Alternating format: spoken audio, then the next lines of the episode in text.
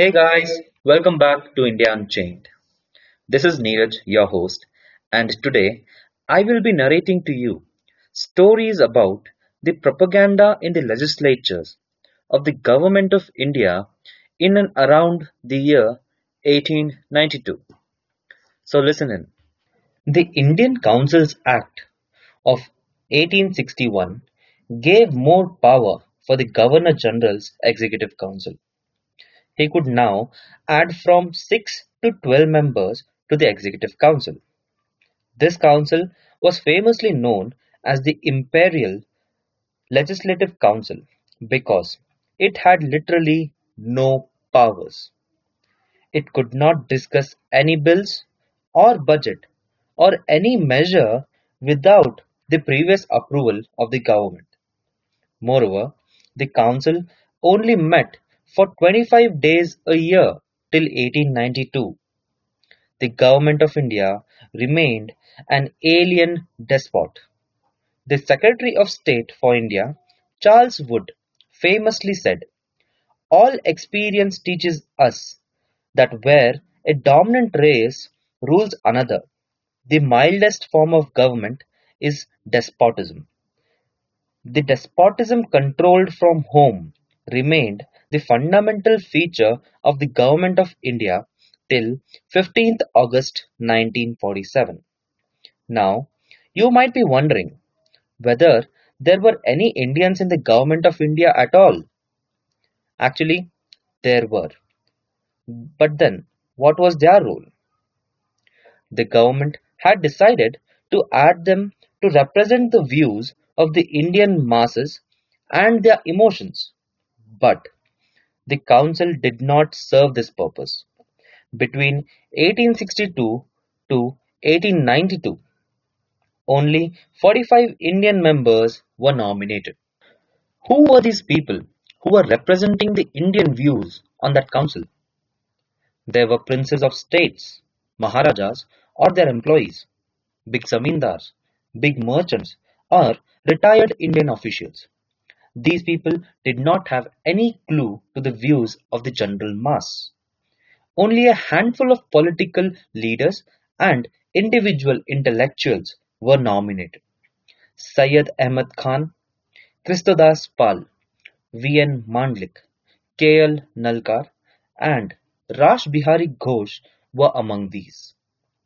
There is an interesting story of Raja Digvijay Singh of Balarampur who did not understand English and upon being asked how did he understand what was being discussed or voted for in the council, he said he only saw the viceroy and if the viceroy raised his hand to vote for something, then so did he. Now, let's dig deeper into understanding certain issues that came across to this council. The issue of enhancement of salt tax came to the council and the Indian representation on the council was poor. Only one person attended the session and he voted for it. Can you imagine?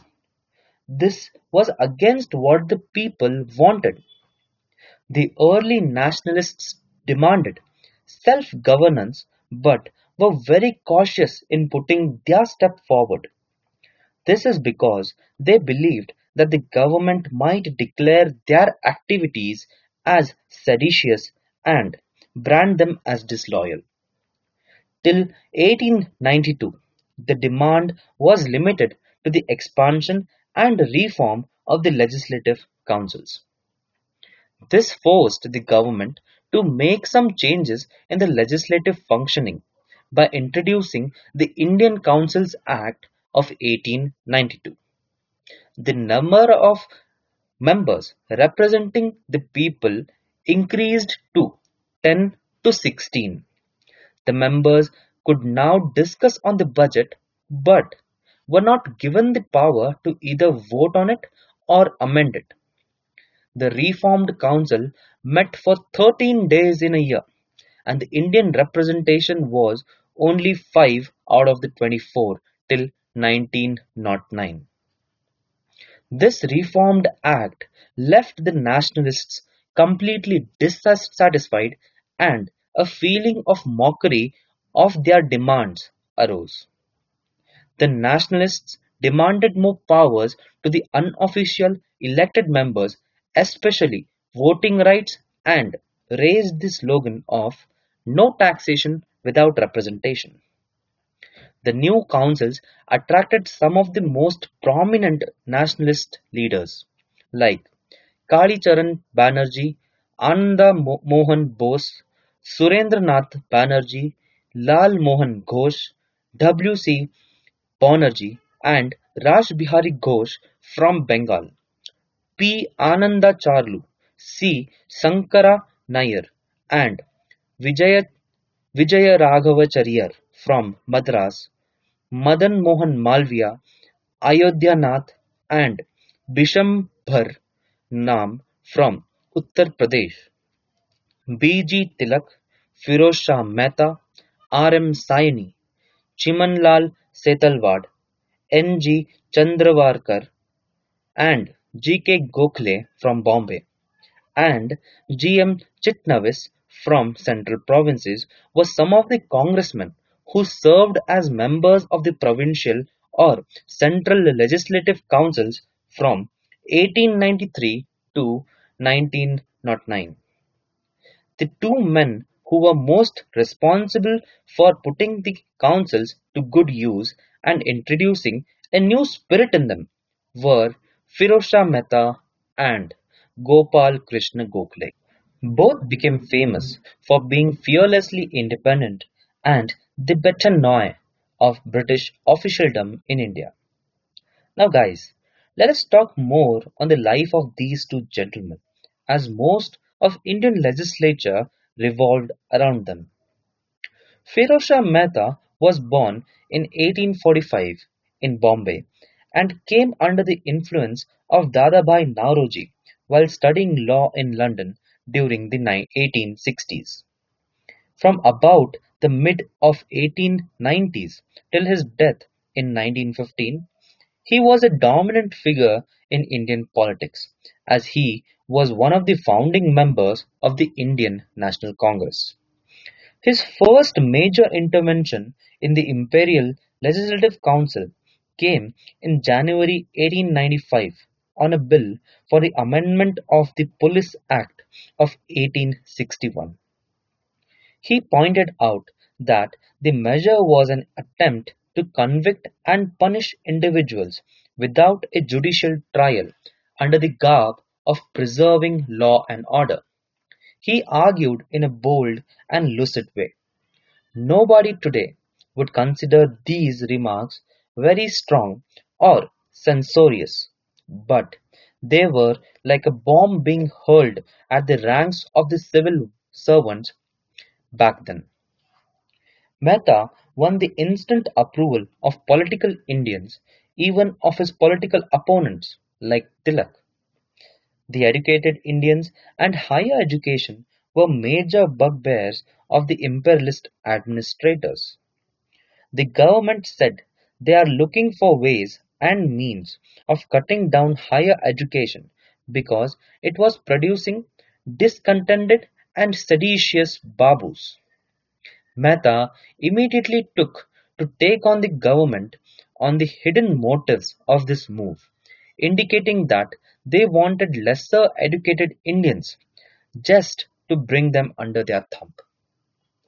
In another instance, the officialdom blamed the Indian peasants' poverty and indebtedness on his propensity to spend recklessly on marriages and festives.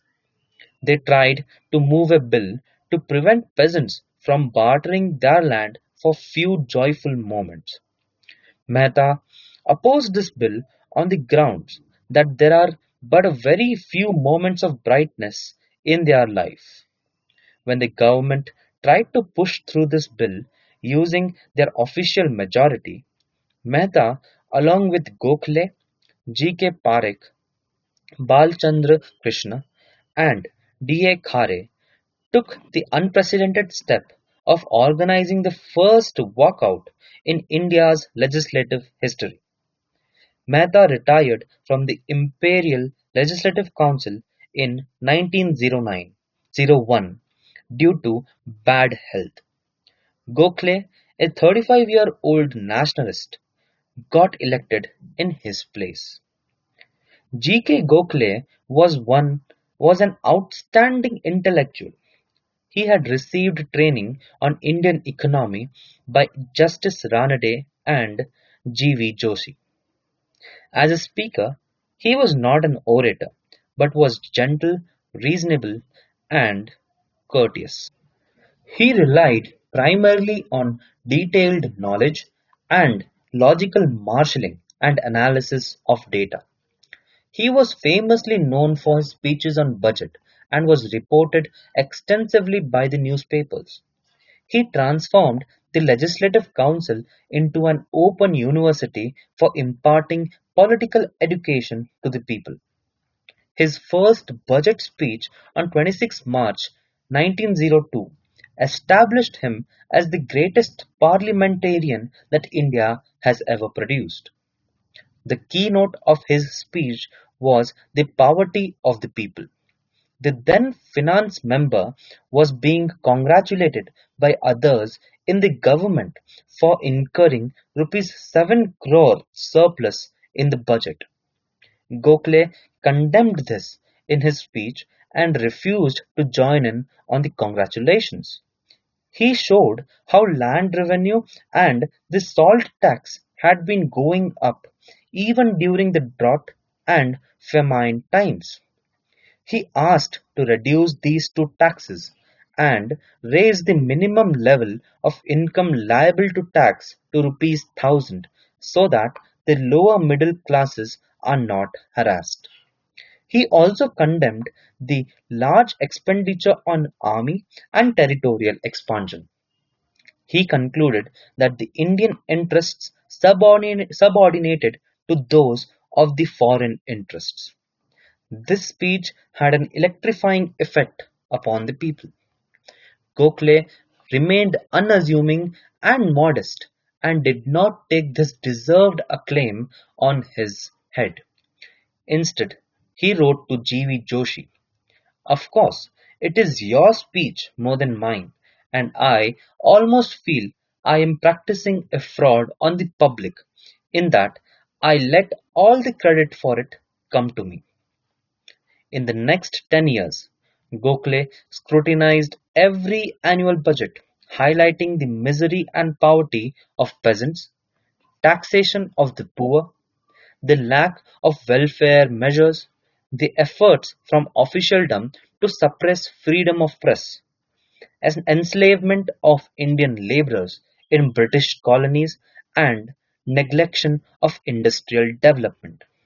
Such was the personality of Gokhale that he earned the title of the leader of the opposition.